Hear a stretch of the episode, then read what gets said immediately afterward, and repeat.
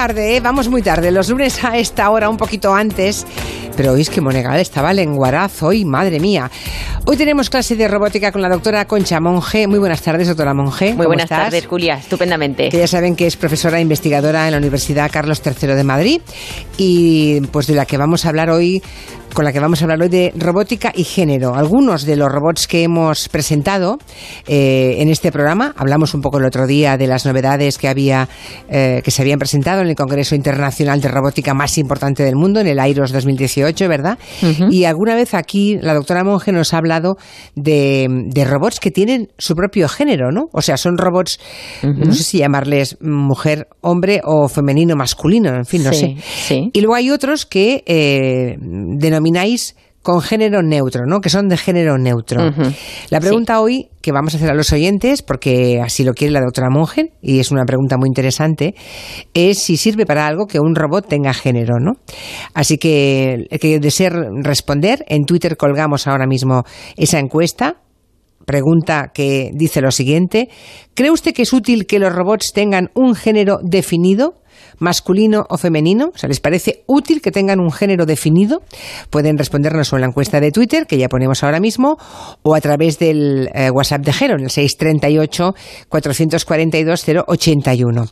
Bueno, pues uh, planteemos esa cuestión. El tema del género de los robots, la verdad es que no se habla mucho, doctora Monge. Yo no veo que, en comparación con aspectos de la robótica, como si nos quitará o no el empleo, como la seguridad, el tema este del género no sale demasiado, ¿no? Es verdad, ¿no? Es un tema del que se habla súper tímidamente, pero que cada vez más, ¿eh? Y, yo soy la primera sorprendida porque, claro, yo trabajo en esto y no tengo la, idea de que le estoy dando un género al robot que, creo, ¿no? Pero, sin embargo, mucha gente, eh, cuando viene a verlo, se pregunta este, este, tema, ¿no? Se pregunta por este tema. Y yo creo que, bueno, eh, además ocurre una cosa, que cuando plasmas realidades en un robot, como queda todo un poco como burdo, ¿verdad? Cuando lo ves reflejado en el robot te das cuenta de qué, de qué actitudes estás implantando en el, en el robot y, y que son además reflejos de la sociedad, con lo cual nos viene muy bien la robótica para, para darnos cuenta de algunas cosas que no, que no está bien que reflejemos ni en las máquinas. ¿no? O sea que los investigadores, cuando construís robots, no pensáis en el género de, ese, de ese robot. En general, no. La tendencia es que no. Bueno, hay casos en los que sí, que efectivamente se les da un género mm, conscientemente, ¿no? Y para un uso determinado. Pero, pero, por ejemplo, si hablamos de nuestro caso particular en el Robotics Lab, pues eh, no ha sido así, ¿no? Por ejemplo, el robot humanoide que, empezamos a crear hace ya bastantes años, eh, inicialmente se llamó RH, robot humanoide, o sea, no atendía ya ni en el nombre a ningún género concreto, no era un género totalmente totalmente neutro. claro, robot humanoide pues no suena ni a, ni a masculino ni a femenino. y luego ya el prototipo siguiente, vamos a escucharlo, ya fue Teo. Hola, me llamo Teo y soy un robot humanoide diseñado por ingenieros de la Universidad Carlos III de Madrid. Tengo 5 años, mido unos 62 y peso 70 kilos. Bueno, ahí está Teo presentándose, ¿no? Que obviamente es masculino, claro. Sí, aunque en realidad eh, Teo, bueno, Teo viene de Task Environment Operator, ¿no? Que es un operador en entorno de tarea. También es bastante neutro en, ¿no? en su concepción, ¿no? Es cierto que la voz es masculina, aunque más bien está, eh, tiene voz como de máquina, ¿no? Más que de hombre, ¿no? Pero bueno, sí que es cierto que ahí se le denota un poquito el, género, ¿no?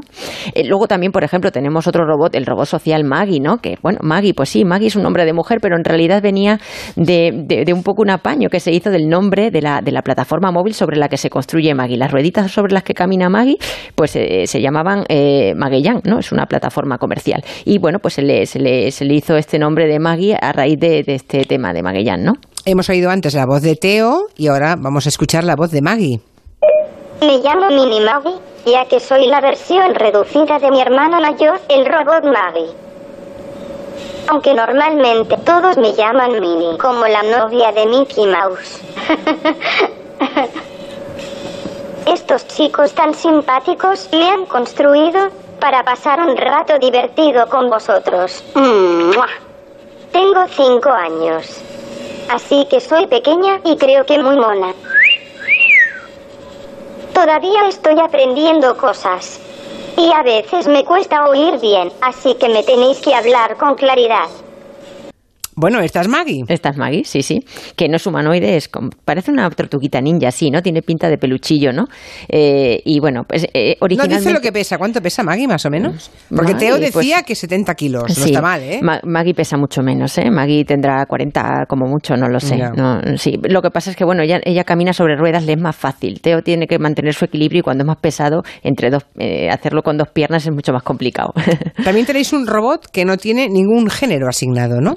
Asibot. Asibot es un brazo asistencial realmente, ¿no? Es un brazo que está concebido para, pues, mm, ayudar a las personas discapacitadas y, por tanto, bueno, pues al ser un brazo, ¿verdad? No es ni humanoide ni animal, pues es más difícil eh, asignarle un género. Ya, claro, siendo un brazo es bastante más fácil pensar que es neutro, ¿no? Sí. Pese a que todos esos robots fueron concebidos, por tanto, sin una intención clara de género por parte de los creadores, ¿no? En tu caso también, eh, Concha. Sí. Eh, es verdad que habláis de Teo en masculino y de Maggie en femenino, ¿no? Sí, sí. Y luego las voces que les habéis colocado son acordes a esa personalidad de género. Sí, es cierto, es cierto. Y además, eh, yo creo que aunque nosotros pensemos inicialmente en que el robot no va a tener ese género, su, su apariencia nos incita ya de alguna forma u otra a llamarlos con nombre masculino o femenino. Y la gente, sobre todo la gente que viene de fuera, claramente en cuanto ve uno y otro, eh, atribuye un género rápidamente, ¿no? Estoy aquí leyendo, dice Peter en Twitter, robots con género, se llaman androides los de aspecto masculino y ginoides los de aspecto femenino. Eso es, sí, sí, sí, así es. Androides y, ginoides. Sí, sí, sí. Bueno, está bien. O sea que no, no, eh, no se refleja, digamos, el género, en principio, en la funcionalidad de los robots. No, nosotros, por ejemplo, no, trabajamos de esta manera, ¿no? Es decir, el género no ha intervenido a la hora de, decidir las funciones que realizaba un robot u otro. Por ejemplo, desarrollamos habilidades que son multiplataformas, es decir, que yo mañana las migro a otro robot y funcionan igual, ¿no? Em, aunque ya te digo que sí que es verdad que la gente cuando ve a Teo piensa que, le hemos asignado funciones de hombre y cuando ve a Maggie piensa que le hemos asignado funciones de mujer, pero no es cierto, ¿no? No es cierto. No son prejuicios nuestros. Son prejuicios, sí, sí, sí. Bueno, aquí dice Ayla en Twitter también que lo de mm, silbarle a Maggie también le ha sonado un poco sexista, que a Teo nadie le silba, ¿no? Eh, sí, es verdad, sí, puede ser. algo ahí?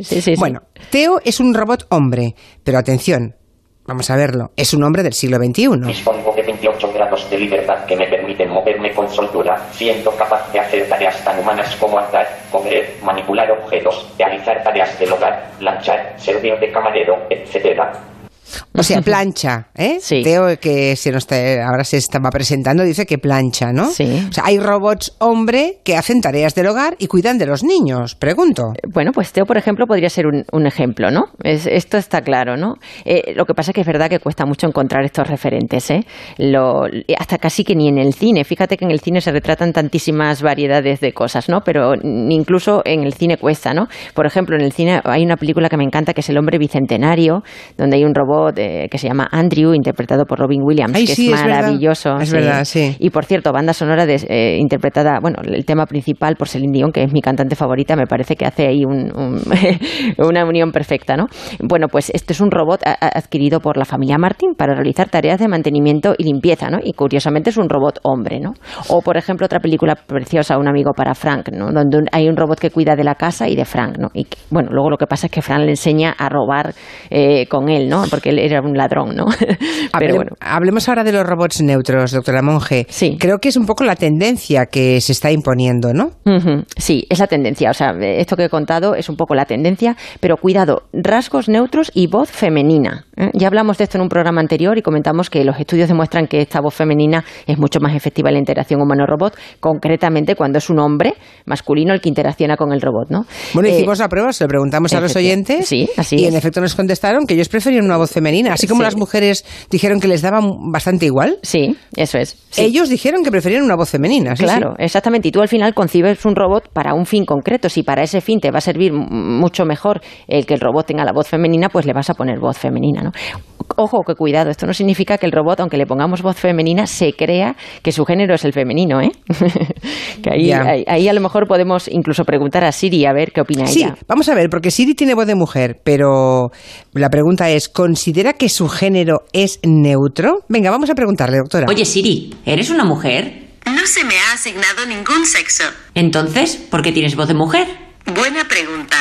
Buena pregunta, pero no sabemos la respuesta. Exactamente. O sea que Siri se considera neutra, ¿no? Sí. Te ha respondido que no se le ha asignado ningún sexo. Ujú. Pero el hecho de que su voz sea femenina se supone que es porque es más eficaz, más efectiva en las es, funciones. Eso es, eso es. Sí, sí, sí. Para según qué aplicaciones, por tanto, el uso del género sí que parece necesario en los robots. Exacto, exacto. Y aquí es donde hay que tener el cuidado, ¿no? Para no, no, no hablar de robótica sexista, ¿no? Porque frente a la robótica neutra nos podemos ir totalmente al otro extremo, ¿no? Entonces, de manera, eh, o sea, lo importante aquí es eh, otorgar un género. eh, hay que tener claro que no es malo para el robot, siempre y cuando no nos vayamos a, no caigamos en la discriminación que ha, que ha venido existiendo en- en- durante siglos, ¿no? Y hasta la fecha eh, por, el tema del machismo, ¿no? Nos ha traído hoy eh, Concha Monge un ejemplo de unos dibujos animados, no, sé- no sé ejemplo de qué, pero quieres que hablemos de esos dibujos que se llaman Robot Jones. Sí. ¿Qué es Robot Jones? Robot Jones es una serie de dibujos eh, y concretamente hay uno que se llama Género, es un episodio que se llama Género donde hay un robot que claro, él no tiene sexo, no tiene, neu- tiene eh, género neutro, mejor dicho. Y claro, cuando tiene que ir al baño encuentra el- la etiquetita de mujer u hombre y no sabe a cua- a- en, cuál, en cuál de los dos meterse, ¿no? Y aparecen ahí unos chicos que le dicen, tú te tienes que venir al de los chicos porque nosotros somos los mejores, ¿no? Y entonces intentan convencerle de que él donde mejor está es siendo un robot masculino y, y recurren mucho a, a discursos machistas, ¿no? Para convencerle de esto, ¿no? ¿Por qué los chicos y las chicas tienen baños separados? Oye, hola robot, entra de una vez. ¿Qué sucede, robot? ¿Aún no sabes cuál usar? No entres al baño de chicas, robot. Bueno, habría, habría que ver ese capítulo, ¿no? Se supone que, la, que la intención es crítica, ¿no? Se Sí, supone, ¿no? sí, sí, sí, El robot Jones, el pobre robotito que no sabe eh, en qué baño eh, entrar y, y que es asexual, se supone, ese robot, Exacto, ¿no? sí, sí. ¿Hay robots asexuales? Sí, bueno, muchos se conciben como tal. Por ejemplo, hay un robot que se llama Simón, que lo desarrolla la ingeniera Andrea Thomas en el Instituto de Tecnología de Georgia, ¿no? Eh, es un robot de aspecto aniñado. Cuando, cuando tienen aspecto aniñado cuesta a lo mejor más identificarles con, con un género concreto, ¿no? Es blanco, angelical, bueno. Entonces eh, despista un poquito en cuanto a, a su género. O también tenemos el robot europeo ICAP, que es también como muy niño, ¿no? Es, es- es- lo, lo definen como una plataforma humanoide similar a un niño pues de tres años y medio, más o menos, ¿no? O sea que ya han, han intentado ya los, sus creadores Sí. con ese aspecto angelical de criatura que no se asigne ningún género. Exacto, vamos. sí. Y luego tenemos uno que se llama RIM, de PAL Robotics, que hace poquito puso una foto de él en, en Twitter, que, que es, pues, es un robot eh, asistencial que reparte folletos, prepara presentaciones, proporciona información. Su voz es femenina, pero sus rasgos son absolutamente neutros. Si lo ves, no sabes muy bien si es chico o chica, robot chico o chica. Lo que pasa es que este, este robot, el PAL Robotics, eh, que este es español, ¿eh? este es nuestro. Bueno, nuestro, de quien lo haya hecho, pero que es español, Sí. quiero decir. Creo que pesa 100 kilos, ¿no? Sí, es muy Pero pesado. un pedazo robot, Sí, ¿no? Pero vuelve a ir con plataforma de ruedas. Ya. Mm, Estos robots, cuanto más pesan, mejor, porque más estables son, más se, más se aseguran al suelo. Bueno, pero eso sí van sobre ruedas. Otra Exacto. cosa, otra cosa es tienen que no. andar, ¿no? Eso, bípedo no. Bípedo ligero es mejor. Claro, bueno. Y este robot dices que reparte folletos y. ¿no? Hace. Eso, o sea, prepara presentaciones, proporciona información. Bueno, tiene voz femenina, pero en realidad ni en rasgos Mm. ni en funciones se podría decir que es una chica. Claro, curioso. Vamos a ver qué dicen los oyentes. A la pregunta que hemos planteado hoy al empezar, eso de si es útil que los robots tengan un género definido, sea masculino o definido, a ver qué nos han respondido en el WhatsApp. A mí, género no hace falta que tengan los robots, pero que coticen a la seguridad social sí, porque si no, ¿de qué vamos a vivir los humanos? Yo creo que es más mm, aceptable, más fácil tener en un robot la voz de una mujer. Como que te da menos impresión o te fías más de su mensaje, de su servicio. Yo creo que cuando a un robot se le da aspecto humanoide, es, in- es inevitable que, mm, que tome algunos rasgos de, de un sexo u otro. Que, pero- y no creo que y yo sinceramente creo que no es nada malo. Eh, simplemente es que aunque quieras hacerlo neutro, pues, eh, pues inevitablemente tomará algunos rasgos en el rostro, en la fisionomía, que, que te harán recordar que se parece más a un, a un varón o a una mujer. Curioso, ¿eh? Lo que Muy nos dicen los- es muy curioso. Sí. Está un poco en línea con los que han respondido a la encuesta en Twitter. Hemos preguntado, ¿creéis que es útil que los robots tengan un género definido? Y el 69% nos ha dicho que no, que mejor un género neutro, y el 31% nos ha dicho que sí. O sea, dos terceras partes dicen que género neutro y en cambio una tercera parte dicen que sí, que mejor que tengan un género definido. Sí, sí, sí. No sé si... Bueno, eh, yo creo que el género, eh, yo creo que hay que construir robots mm, cuyas funcionalidades no sean sexistas para nada. Es decir, que el género no influya en su funcionalidad, que sean iguales, da igual, eh, que hombres, mujeres, robots, ¿no? Pero sí que es verdad que el género muchas veces nos ayuda a interaccionar de una manera más efectiva con el robot, ¿no? Como a las mujeres a lo mejor nos, no sé, bueno, o a los hombres, ¿no? Tenemos, por el género, hay veces que se nos condiciona en el comportamiento con según con quién interaccionamos. ¿no? es el colmo, ella es el como que la robótica también sea o fuera a ser sexista, ¿no? Bueno, claro, estoy pensando porque según qué tipo de robot, según cuál sea su cometido, que le mm. pongamos un género u otro en función del prejuicio social que hay sobre lo que se puede hacer si uno es hombre o si uno es mujer. Eso es. Eh, ocurre, ocurre un poco, ¿eh? pese a que hay esa tendencia neutra, pero ocurre que el género masculino en los robots eh, pues se, se, replica pues en robots que muestran fortaleza, inteligencia, liderazgo, mientras que la mujer se nos representa, digamos, a la robot mujer se la representa mm, pues muy pocas ocasiones en este papel de esta relevancia, ¿no? Eso es así, ¿no? Generalmente las, las robots mujeres se conciben como bellas y serviles. Estas son las dos, los dos adjetivos, ¿no? Tremendo que reproduzcamos en el mundo de la robótica, aunque estéis ahí las ingenieras como tú creando robots, ¿no? Sí, sí, sí. Qué tremendo, por eso hay que poner a más mujeres a ser concha monje. ¿eh?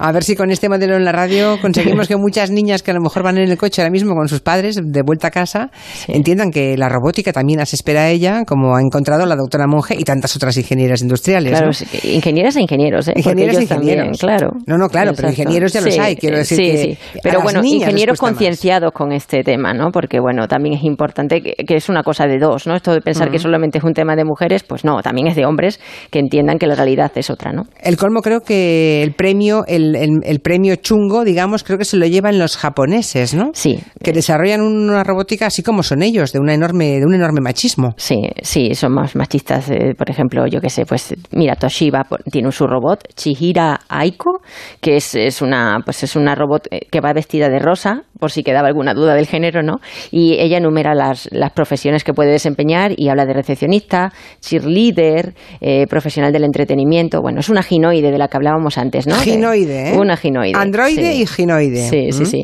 O por ejemplo tenemos HRP4C, que es una robot, este es el ICE de Japón, y bueno, fue una de las primeras robots femeninas que, que, que, realizaron y bueno, pues eh, los creadores decidieron que esta máquina se dedicara a bailar y a cantar con una voz metálica y, ya está, ¿no? Frente, frente al prototipo idéntico, ¿eh? HRP eh, masculino que hacía muchísimas otras cosas, conducía, mm, hacía tareas de gestión, ayudaba al, humano en tareas de colaboración, etcétera, ¿no? Y pese a que el prototipo mecánicamente era el mismo, es idéntico, claro, solo es un programa, sí, un programa y una voz, un eso Es, eso es, sí. Tremendo lo de los japoneses, ¿eh? En, fin.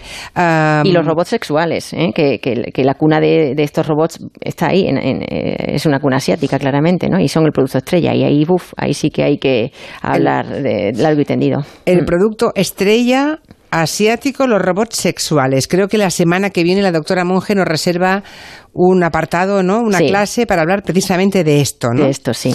En el cine, em, en el cine y en la televisión, ¿qué, referentes tenemos de robots femeninos? Pues hay, muchos referentes, hay de todo, ¿no? Tenemos desde, bueno, María fue la primera robot eh, que, se, que, se, que, se, que se genera, ¿no? Que se crea en el, eh, como personaje en una película de cine, en Metrópolis, en la película Metrópolis, pero desde ahí hay muchísimas, eh, muchísimos referentes, ¿no? Ahora, por ejemplo, una serie que está de moda que es Westworld, hay un personaje que se llama Maeve, que por cierto, regenta, un prostíbulo del pueblo, ¿no? Y luego lo que pasa es que adquiere conciencia y decide que se revela, ¿no? Y emprende pues otra, otra, otra misión, ¿no? Diferente, ¿no? O por ejemplo también tenemos a, Mira Killian, ¿no? Que es una en Ghost in the Cell, que es otra, otra serie, otra película, perdón. Eh, ahí, por ejemplo, interpretada brillantemente por Scarlett Johansson, que por cierto ya había interpretado la voz de Her, ¿no? En la película de inteligencia artificial Her, ¿no? Pues es una robot muy avanzada y pues un cerebro humano en un, pues alojado en un cuerpo robótico que le da unas, eh, pues unas virtudes y, unas ventajas, ¿no? Eh, frente a los humanos, pues tremendas, ¿no? O todos recordamos Rachel de Blade Runner, por ejemplo, ¿no? Hoy sí, Rachel, sí que por poco mata a Harrison Ford, ¿no? Exactamente, sí. Pero bueno, ella, ella ahí yo creo que, hay, hay ciertos papeles que sí que es verdad que realzan eh, lo positivo, ¿no? Del género femenino, o por lo menos no se lo llevan a la burla, ¿no? Y a, y a bueno, a, funciones meramente de oficinista y, tontas, ¿no? Eh, que eso creo que es importante, ¿no? Vamos ahora a hablar de los supersónicos. Por aquí hay oyentes que apuntan unos dibujos míticos. ¿Se acuerdan de Mazinger Z? Mazinger es fuerte y bravo, es una furia. No pueden con él preparado a combatir esta. Teníamos a Mazinger Z, pero también teníamos a su lado a Afrodita A. Afrodita A que era un robot, claro. Era un robot, pero lo curioso de este robot es que los de los pechos emergían dos proyectiles para vencer a los monstruos, ¿no? Que se le oponían, ¿no? Imagínate, ¿no? Pues totalmente sexista, ¿no? Y por cierto, se, se, destruyó a este robot en el episodio 74. Ya en el episodio 74 decidieron eliminarla. Matar a la Afrodita. sí. sí, sí, es que es curioso. Por aquí también tengo en Twitter otro oyente que dice que en la presentación de Maggie dice que es muy mona y que le chiflan y que le, le silban y en cambio cuando se presenta a Teo no hay referencia a este tipo de características. Sí, sí. bueno, lo señalan muchos, ¿eh? Sí, sí, sí. Eso aunque tienen allí la doctora Concha Monge, ¿eh? o sea que imagínense que ah, hay que estar con los cinco sentidos puestos en esto, ¿eh? Porque, si no hasta en la robótica nos la van a colar, ¿eh? Claro, sí, sí, es cierto. ¿Y en el cine español qué tenemos? ¿Algún ejemplo de robótica de género? Bueno, mira, en el cine español para mí hay dos películas interesantes. Una es Eva, de Quique Maillo, eh, donde se, bueno, pues se retrata a una niña robot con inteligencia artificial la película está fenomenalmente bien. Es una niña, eh, ahí realmente pues se aborda el problema de la inteligencia artificial y no se entra tanto en la, identidad de género, ¿no? Pero luego, por ejemplo, tenemos Autómata, donde aparece una robot prostituta que se llama Cleo, ¿no? Y que es capaz de causar dolor para producir placer si se le pide, ¿no? O sea que, bueno, pues, pero sin embargo es una robot evidentemente muy inteligente, muy avanzada y, bueno, pues no voy a hacer spoiler, pero mm, que tiene un papel muy relevante en la película, ¿no? Fíjate que dice un oyente, eh, el color de la piel, bueno, no hay piel en un robot, pero digamos que la superficie del robot, ¿no? Dice, ¿todos son blancos? ¿O también hay robots de color? Pues ¿Se ha pensado en las razas? Se ha pensado, sí, se ha pensado en la raza y, y además ya no solamente eh, la raza por, por, el hecho de recrear una raza, sino, por ejemplo, para el tema de robots sexuales, donde el usuario mm, diseña absolutamente o elige las características que quiere que tenga ese robot. Si el robot eh, es de color negro, pues tendrá que ser, o de piel eh, negra, pues evidentemente lo crearán de esa manera, ¿no? Y tienes un abanico infinito de posibilidades a elegir. Y entonces, en la robótica sexual sí que se lleva esta réplica, ¿verdad?, del, del humano a todas sus consecuencias, desde el, desde el color de piel, color de ojos, color de pelo y lo que dices de la piel, ¿no? El tipo de piel, si la quieres más suave, más fina, más, más rugosa, todo. Ay, Dios mío. Luego de eso hablaremos la semana que viene. Para Que, mira, comentarios de oyentes. Dice, el mejor robot que he visto en el cine es el de la guía del autoestopista galáctico, que es un robot que sufría depresión. Luego ah. otro oyente dice, tenéis razón en lo del sexismo de Afrodita A. Imaginaos que Mazinger Z hiciera lo mismo, pero no con sus pechos, sino con su... ¿eh? Exacto, ¿verdad que es implanteable? Cierto, Pues es lo mismo. Y luego Ed nos habla de Ex Machina, una película donde aparece una ginoide magistral. Magistral, sí. Bueno, pues la semana que viene más con la doctora Concha Monge. Será la séptima masterclass. Concha, hasta la semana que viene. Hasta la semana que viene. Un, un besazo. Noticias son las cinco.